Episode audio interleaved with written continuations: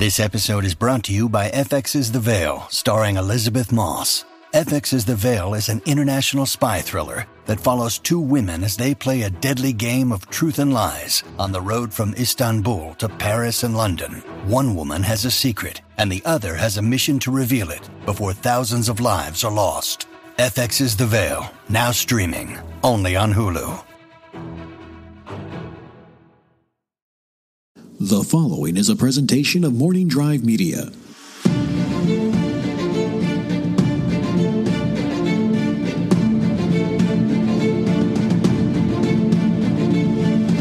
From the southernmost point of Dorne to the lands of always winter, and what is west of west and the shadows in the east, this is Casterly Talk.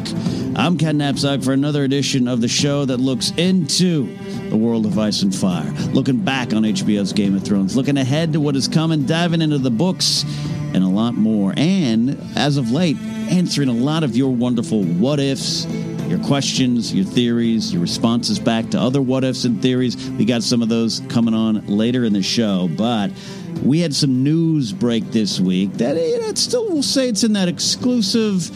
Uh, Deadline reported it, so it's more than just a rumor from a w- weird website. It, it, it, it's a legitimate movie press site reporting this exclusive that HBO is moving forward on another pilot. We know they were developing a few. We know the Naomi Watts led, not quite officially named Blood Moon series is still in pilot phase. Shot, waiting to get the series pickup, but now we might have a second one in the works. Fire and Blood, the George R. R. Martin Part 1 volume of the history of the Targaryens is in the works, and we want to dive into what that might mean, some possibilities, and this isn't going to be the only time we do that. But I knew there's no possible way I could do that alone. So back on the show, she's got a busy work schedule. She's recently retired from the Schmoedown, was one of the greats of the game. Welcome back to Casterly Talk, our friend, our colleague, our co-host, Rachel Cushing. How are you, Rachel? I am lovely. Thank you so much for having me back. I'm excited to to get back into Game of Thrones mode. Yeah, absolutely. Good. You can free up some of your time studying those Yes. nasty movies. Exactly. I'm free, so free. and yes, we are doing this one via the phone call uh, option Mm-hmm. from RodeCaster Pro. Thank you for making that possible, RodeCaster Pro. It's so easy, just a couple clicks of the button. Uh, all right, Rachel, this news kind of came out of nowhere. Now, we know that they were working on this kind of thing. Bryan Cogman had take, uh, taken a swipe at this during that We're Making Five uh, prequel scripts era a couple uh, years ago now. What, what were your initial thoughts when this kind of floated out into the ether?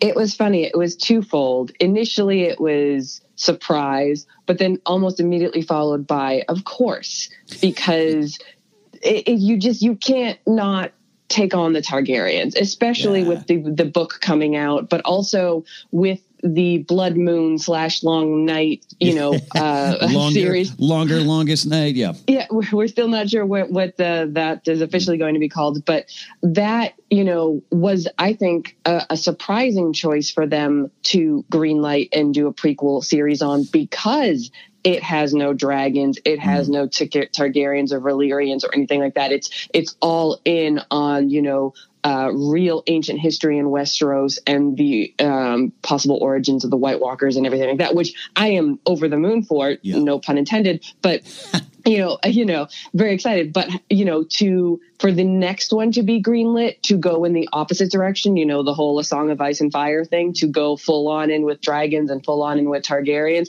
just makes so much sense to me. Um, I'm so curious what you know, um, Ryan Condal brought to the table that Bryan Cogman didn't, considering Cogman's pedigree with the show. So that's uh, a very curious aspect of this. But Yeah. I'm just super excited overall. That that's a great place to dig in a little bit more. When I heard the news, uh, I actually was at Collider doing some freelance work, and, and Thad Williams came out and told me. And Thad hosts their TV uh, TV talk show with with Makuga and Roxy, and we were talking about it. And he goes, "Well, Cogman was the one who took a swipe at." it. I said, "That's really weird." Just like you said, Rachel, because Cogman was the lore guy. He was the book guy. He was the guy. Hey, hey, Bryan, what happened? And that doesn't necessarily means it's gonna, gonna automatically translate into great pilot. So I'm so curious too, uh, Rachel, because how did he approach it? There's 300 years of history. Right. Where, where do you think where where would you like to see this start? And and, and Condal, by the way, side note, what is I I, I didn't watch uh, the show that he put together that was behind uh, Colony. Colony, yeah.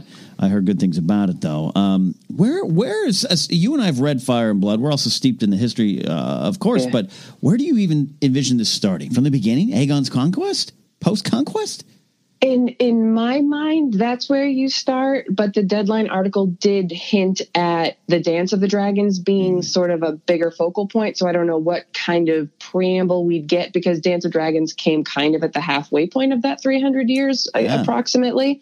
Um, so you know, it's interesting. That is certainly the most cinematic. The most Targaryens. There's tons of Targaryens at that point. You know, with Yeah. the two the greens and the blacks and so many factions and some of the best characters in, in this entire period um Corlys Velaryon and Daemon, Bla- I mean, uh, Oh, yeah. not Blackfire, but but Daemon Targaryen. There and all of the dragons. Like there's a lot of them at this point, so you can see why that is, you know, so tempting a story to tell. Yeah. Um, but at the same time, to go back to how it started to me would be a great way to you know to tell the whole story and i'm so curious aegon targaryen the aegon the conqueror is such an enigmatic character and i would love to see the tv show take him on and really Yes. dig into what that character was because he started it all um, but I don't know. Uh, If you start there, there's a whole lot of history in between the two. So do you whip through it to get to Dance of the Dragons? Do you do a season a king? Do you? There's so many possibilities. Well, that's so that's interesting. That's one of the things I thought. Yeah, so we, you know we're we're talking the the first book. It's it's about 150 years or so. Um, lots of yeah. The sexiest thing is the Dance of Dragons. Uh, that's absolutely, and especially if you're out there and, and the final season of Game of Thrones didn't have the giant dragon on dragon uh, ice fire versus uh, frost fire versus flame fire uh, battle that you wanted. This might be the story for you. But I, I am really interested in get, diving into the conquest, Dorne not bending the knee, all the things going on there. So I would want it to start there. I just don't. I'm not convinced that that is where they'd go. Yeah, if, um, and if if I was to you know postulate a wild guess, I think that's what Cogman did because you know Yeah. he was he's the one who wrote the episode where Jorah and Tyrion take the boat through Valyria, and we know he's such a history guy and a lore guy mm-hmm. with all of this. And I could just you know, and in my head, I'm I'm picturing full Lord of the Rings prologue that tells us about Valyria and Daenys the Dreamer and Yeah. the the Targaryens fleeing and then the Doom and you know and and had setting this up as as this this mythical family and being on Dragonstone and then Aegon making that decision and landing at the Blackwater Rush and then starting the whole thing. Like to me that is just such a great entry point and it strikes me that Cogman probably thought so too. So mm. maybe that's the difference. Maybe you know the Condal's approach was you know we'll we'll do a prologue we'll get you know we'll set all the pieces up that, uh, uh, from the conquest and and you know the ups and downs of you know uh, Aenys and Maegor and, and Yeah. I mean you could do you could do an entire series on Jaehaerys alone. His Yeah. entire reign in Fire and Blood is is incredible and with so many great characters.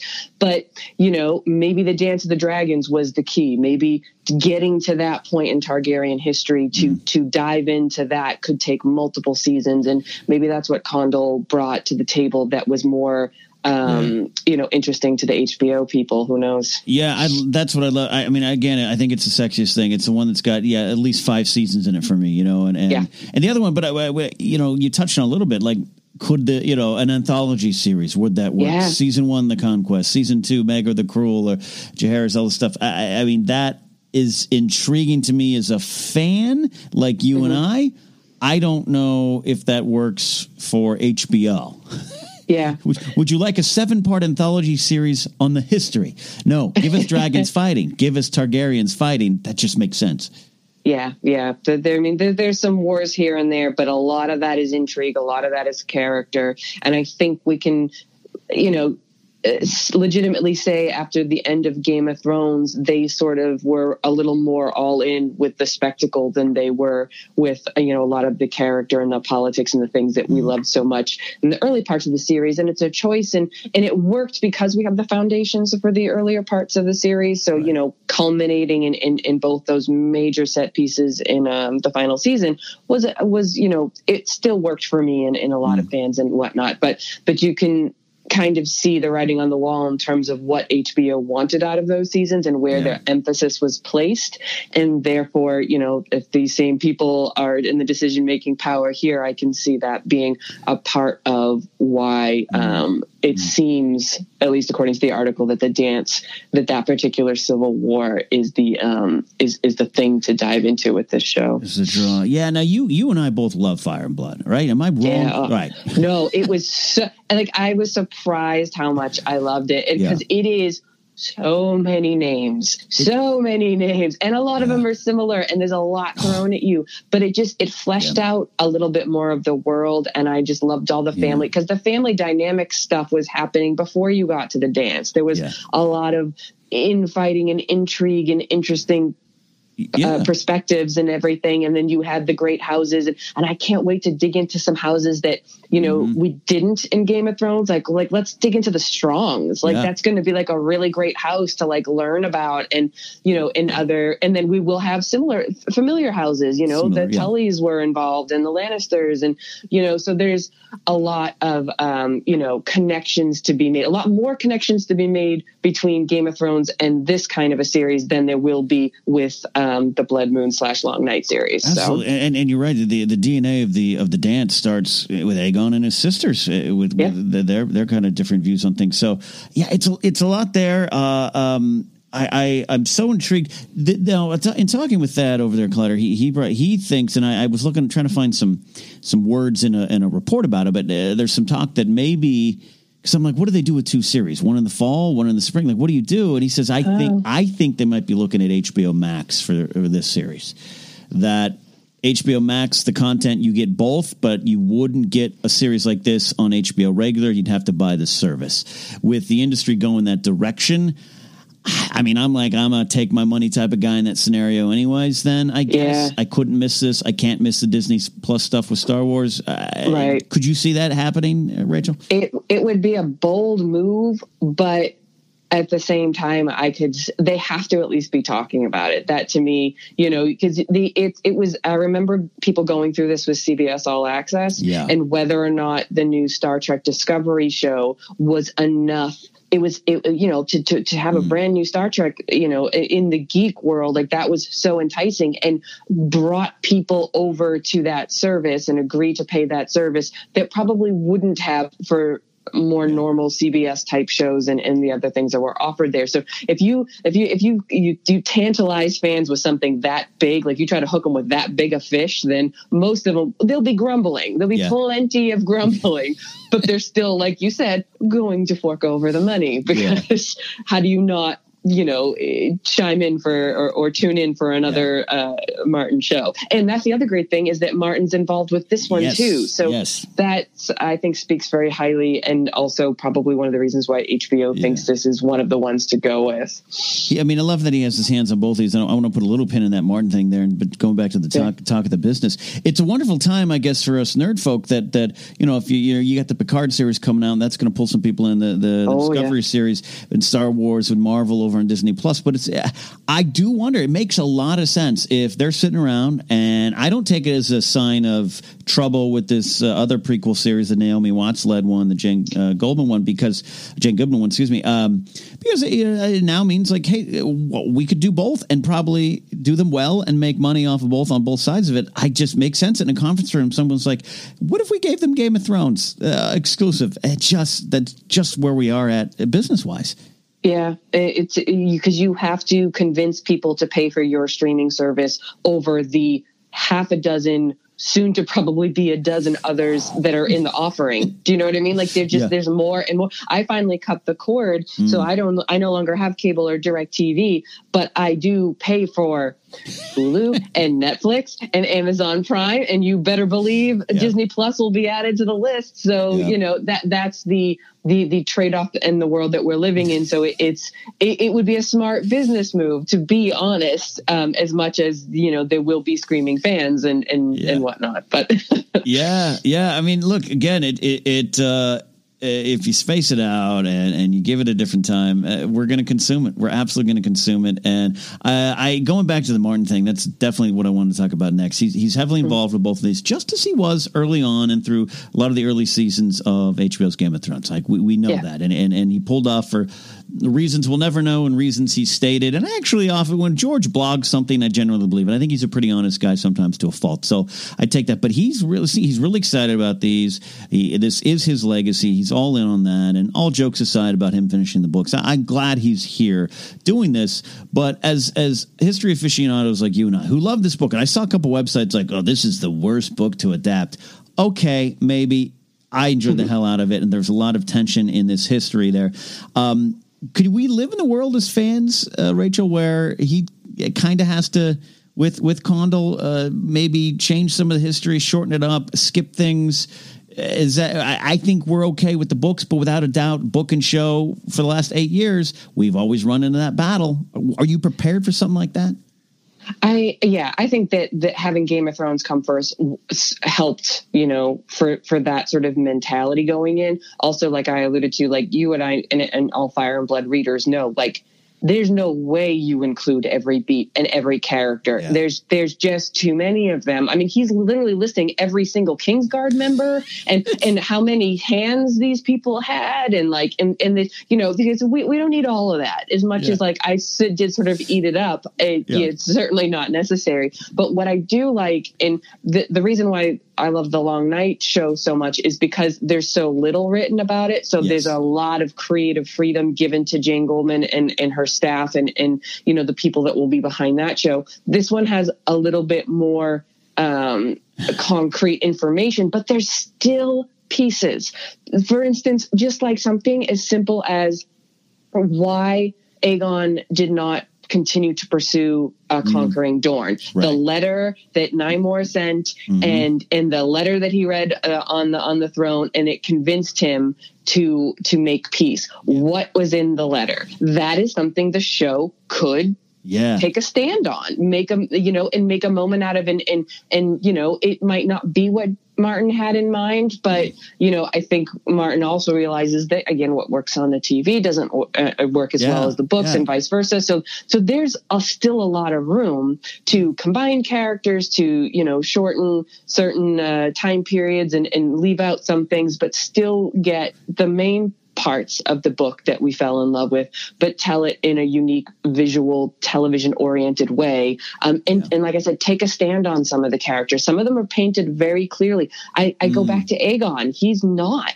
Yeah. He was like this very interesting character who's kind of closed off a little bit. Yeah. Like people, like there's not a lot of personal information about him. He was obviously an amazing military leader, obviously good at, at convincing people to do what he wanted them yeah. to do, and he was conciliatory and at the right mm. moments. And there's a lot going on, but there's way more information about his two sister wives in terms of personalities than there is about him. So that's a character I want to see on the screen, and I want to see what those writers and that actor and that show will say about that person. Yeah, I, you know, I, I, as I hear you talk, uh, there's so many thoughts going through my head. Number one, I, I, the Age of Heroes. It's like I look at with the other series that we're like, all right, maybe George and, and, and Jane are getting a chance to finally fill in those blanks that we we all have. This this era, there's kind of the, the, blanks are more specific to what you're describing, like the letter. But there's so many little things there, and characters like I'm all as you're talking, I'm like, what a what a serious idea of a of a Targaryen with a dream who hits an island. and, and, and, I know there's several years he didn't just hit and conquer. The the Targaryens yeah. have been over for a bit, but like a little a little boy and his sister wives with a dream have taken over the world. That's an interesting thing. But also like I want you could do this whole series from the point of view of Mushroom, uh, the the fool, right. and and I'd be okay with it. The tales yep. of Mushroom uh, from the court. Um, so there's a lot of different ways to go with it. But the important thing is we're going to have some options, Rachel, as fans. Yeah, and that's what, and I think that that's what this whole multiple pilots and multiple writers and, and, and possible showrunners. That's what they were going for. They wanted yeah. to see, with all of this incredibly rich story material, what can we hone in on? What are the stories that fans of Game of Thrones will gravitate towards that remain true to the world, but mm-hmm. show us something new and different? And I really, I, I think I still keep coming back to, I love the idea that the two shows that are likely moving forward one is set in ice and one is set in fire. And like and we get to see that in, in, in almost like a comparative way. Like that i think that that's just smart but also just really cool as a fan. Talk about themes. Good one. Well yeah. we're, going to come back to this book uh, in episodes uh, down the line. Michelle boyd's returning to the show. She actually uh, read the book as well and i'd love to get you both uh, talking about it. And and, and use your expertise rachel. I mean uh, folks if you're listening you know she's just rattling this stuff off. If you're new to the show. This is why Rachel's involved in, in this. But in the time we have remaining here, Rachel, a couple of minutes, I do want to talk to you about where you are at right now with season eight, the show as a whole. Have you gone back and rewind? Have you put it on the shelf and just take a taken a breath? Have you reflected on it? Uh, where are you at as a fan right now? It's really funny that you asked that now because we didn't talk about this before we decided to do this episode. I wing it. This, I wing it. Yep. Which, uh, hey, that's part of what mm. I love what we do. Mm-hmm. Um, this week, I've been revisiting it. Um, wow. that I, I was actually, and I don't often do this, but I was listening to our coverage mm. of the episodes and kind of comparing, like, because we often did predictions towards the end of yeah. uh, Casterly Talk about the following week. And it's amazing how much we nailed and then also how much we missed by a mile. Um, but it, it just, it got the wheels turning in terms of everything that I was feeling about the the final season was wrapped up in as much of my expectations as it was in what was actually happening in front of mm-hmm. me and so it it's nice to have taken a step back yeah. and you know expectations be d- done that's it's it's no longer part of it mm. to watch it as it is and i know that we had to read a lot into things in order to you know yeah. to justify some of the leaps there's those still exist no yeah. matter what we do they're they're in there but right. i still I, I said it in our final podcast, and I still agree that where it ended, where it landed, pretty much where everybody ended at the mm. um, culmination of it all, felt right and true to the characters. The journeys there sometimes were bumpy, but mm. um, but I did I, I I liked the final season. I really did, and mm. um, and in just on a, on a, whole production and spectacle level, it was beyond anything I've ever seen on television, which yeah. still is just so incredible to me. Yeah, it is. That's that's interesting to take. I, am really, oh, I'm going to constantly be interested in where you come down on it because you were so um, emotionally moved, uh, negatively and positively during certain moments yeah. in the season, and you're such a uh, knowledgeable fan. Uh, uh, number one, but two, I know you you connect and feel with a, a lot of these characters. It, it's that's it's important to me to see where you end up on a lot of this, and, and I like where you say you are right now. Um, uh, it, it's uh, it's important in this in this time of uh, time of uh, topsy turvy fandom to just always out there if you're listening take a breath and go back and see. And you might discover yeah. more you love more you don't like more more you're okay with more you're just like eh i'll have a beer during that scene. It doesn't matter. Um, so it's interesting to see. Have you have you done a or con when are you how about this? When? Because i know we're both in the when category. When are you going to do the full re- rewatch? A year from now? Two years from now? I think that actually uh, probably around the year mark would be a good place to, yeah. to revisit. And I know when when I do, I want to revisit um, seven and eight together because yeah. I feel like there is a flow there that was interrupted for you know how that we had a very long gap in between the two. Yeah. Um, and I think it'll be very interesting to track things like um, Jon and Dany's chemistry and the evolution of that relationship, and mm-hmm. whether or not maybe there are little pieces in there that do lend themselves to yeah. to earn that final end and whatnot. Um, you know, things like that. You know, yeah. hindsight's twenty twenty, but knowing the end helps when you go back to the beginning, and then maybe now you're seeing. It's like the first time I read through the books, mm. I didn't pick up on R plus L equals J. It's right. the second time you do because you know what you've already read, and so now details that you uh, skipped yeah. over the first time now stand out. So I want. I, I think the show will will show that they had put thought into those little things um, mm. sooner than we realized. Can I? Uh, one final thought. We're going to throw another curveball at you here. All right. okay. Um, uh, we were talking on a recent episode of Caster Talk with a fan call and a question about Jon and Dany's romance. Now, not that they people didn't buy it, but they weren't as moved by it, and it didn't uh, it didn't necessarily pay pay off as much for them, or or that kind of category. I, I keep coming back, and it's a great question. It's a great thought, and I'm wondering maybe I keep going to that's what we might have s- supposed to have felt, where these aren't the great love for mm-hmm. these two. It, it's Ygritte and, and Drogo, and it's the old song: "You can't love the one you you want, you know, love the one you with, love the one you with, do do do do do do do do," and sure. and and that it was supposed to be like that in a way and that's what i want to go back and watch and key in on that too where they felt things. Everything was real yeah. but it's like that post breakup and you end up in a such situation where you're like i don't know. I right guess, it's i guess this guy.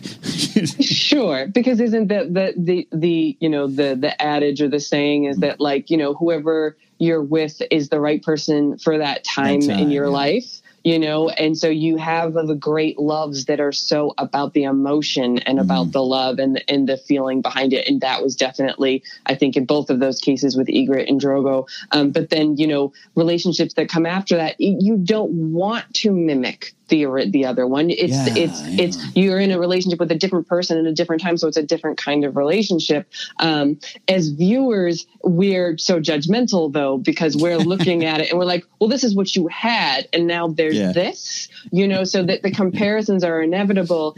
Um, but I do feel like Jon and Dany, you know, were two loners mm. and actually similar in that loneliness and in that having those burdens that were placed upon them and having lived through the things that they lived to and lived through great loves and lost those great loves and so mm. that is actually part of why they connected, but they're just connecting in a different way than they did with those original loves. And, you know, uh, I, I do think the writing failed them at times, mm-hmm. uh, but I do mm-hmm. think the actors did the best they could. And there were moments, I do remember some moments thinking there's something here. Mm-hmm. Um, and, and I'm, I'm really actually very much looking forward to revisiting those and seeing what they, they add up to, um, in the end. So, yeah. See, that's why we love having you around these parts, uh, Rachel. Such great stuff today. I can't, I can't wait to talk uh, more about Fire and Blood with you. I'm, I'm, I'm, I'm actually, I'd loaned the book out, uh, and it's ah. coming back to my house, and I'm going to start poking through it again when I'm not reading Star Wars books and comics for work. Uh, I'm just going to start picking some of that stuff up again and getting into it. There's a lot there, uh, and we're yeah. going to dive into that and what the show might happen. You know, and again, these are prequel, uh, or excuse me, these are pilot scripts, and and we might never see some of these. They might still might not happen, folks. It's just the way the business, but uh, there's the potential possibility, which is why we're still doing Casterly Talk. So much to talk about. Rachel, I'm going to let you go. Uh, we got uh, you know, we're not going to see you around the Schmoedown competing, but I'm sure we'll see your face uh, around this world uh, talking about the things you love. And, and, we're happy to have you here in Casterly Talk anytime. I can't wait to to get back in the studio. And uh, I, I, say I say we go all out. We pick which Fire and Blood characters we want in the shows. Yeah. Who who we cast as them. Like I, my mind has been spinning since this news came out. So uh, yeah. I can't wait to talk again. We'll do it. That is uh, Rachel. Uh, we're going to take a quick break and come back on Casterly Talk with some quick uh, answers to some previous what ifs and questions. Stick around. This is Casterly Talk.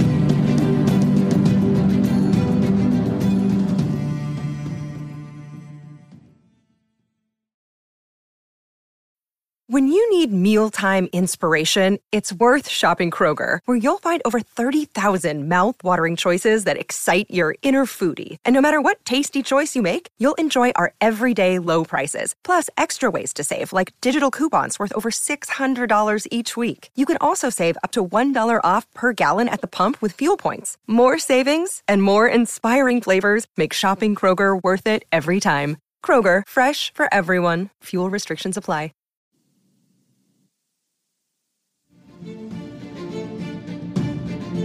We're back here on Casterly Talks. Big thanks to Rachel taking time out of her uh, busy work schedule to call in here to Casterly Talk. Can't wait to have her back in studio as well as Andres Cabrera, Lon Harris, the Casterly Talk crew. I'm just kind of holding down the fort while we're all recovering from eight years of Game of Thrones. And, you know, pretty honest about it. You know, I'm continuing this podcast. And some people in my life, why are you still talking about Game of Thrones? Well, I'm talking about just Game of Thrones. I'm talking about the world of Ice and Fire. And if you're a fan, this fandom's still going strong because there's so much more to read, watch, listen to, and discuss. So thanks for being part of it here as the Casterly Talk audience. We appreciate it there. Uh, speaking of the Casterly Talk audience, we've been doing a lot of those great what ifs, everything, and, and we talked about uh, recently about what if Stannis had brought Melisandre to the Battle of Blackwater Bay, and uh, we have an answer. Uh, and uh, we're going to take a look right now. A listen, a look, a look and a listen. It's all the same. Eric, back to talk more about it. Hey, Ken Casterly Talk. So I'm going to piggyback off of the question, you know, what would have happened if Stannis brought Melisandre to Blackwater and ask, what do you think would have happened if Stannis won? What, what do you think the aftermath would have been? Do you think Tywin and the Tyrells get there, they see, you know, it's over, Stannis has taken over? Do they retreat and former maybe former rebellion against him. Maybe proclaim Myrcella as the who's of course adorned. Maybe they proclaim her the new queen because I do think Stannis would have killed the remaining Lannisters that were there, and also I think Stannis winning would have benefited Sansa Stark. I, I really think he wouldn't have let anyone touch her because of Ned's support of him, and maybe you know as long as Robb, you know didn't have any objections to him being king, he might have even let Sansa go. So, what do you think would have happened if Stannis had prevailed? All right, so that what if uh, spawns out of the answer there, uh, at least from Eric's point of view, and and I I if Stannis wins and he lops off the head of some Lannisters there, and Tywin's on the outside, Tywin is going to go scorched earth, and I do think now that do the Tyrells stick around? Does it benefit them? I think they have no choice at this point. They're on the outside of the gate, figuratively, literally there. So I do think they re uh, regroup and and and yeah, do they declare? Well, see, you know, are Myrcella and Tommen, do they survive that battle? Do they survive that? No, I don't think they do. So I don't know if she's there to be the queen, uh, unless uh, you know they. Well, yeah, they can go down to Dorne and and uh, and get a hold of her, right? Yeah, okay. I like that idea there. I'm thinking aloud. But I think Tywin wages a war. I think the battle is not over for Stannis, and Melisandre would have to then uh, prove her worth time and time again. Uh, and then that's the big question, like we were talking about. What does Melisandre bring? I do like the idea that it being a little bit better for Sansa. Uh, I think it would work out okay. But then that's the other thing is Robb turn around and go, okay, great, Stannis is king. I'm king of the north now, but eh, he, he won. I'm, I'm flipping back around. That might be the different battle, and maybe it becomes the War of Three Kings. I don't know. I don't think it stops, which is part of the fun there. But Billy has a specific answer about if Melisandre had been at the Battle of Blackwater Bay.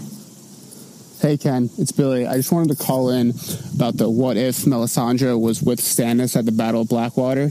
I actually think the opposite. I don't really think her presence there would have changed the outcome of the battle. Maybe she would have done some fancy magic and something would have changed, but I think the end result is Stannis still loses. His faith is shaken quite a bit. Melisandre's faith in herself and her abilities is shaken earlier on compared to how it is in the show or the books. So yeah, I think that Stannis still loses and nothing really changes with, Melisandre being there. But if Stannis did win with Melisandre there, I think the Lannisters would become extinct very quickly.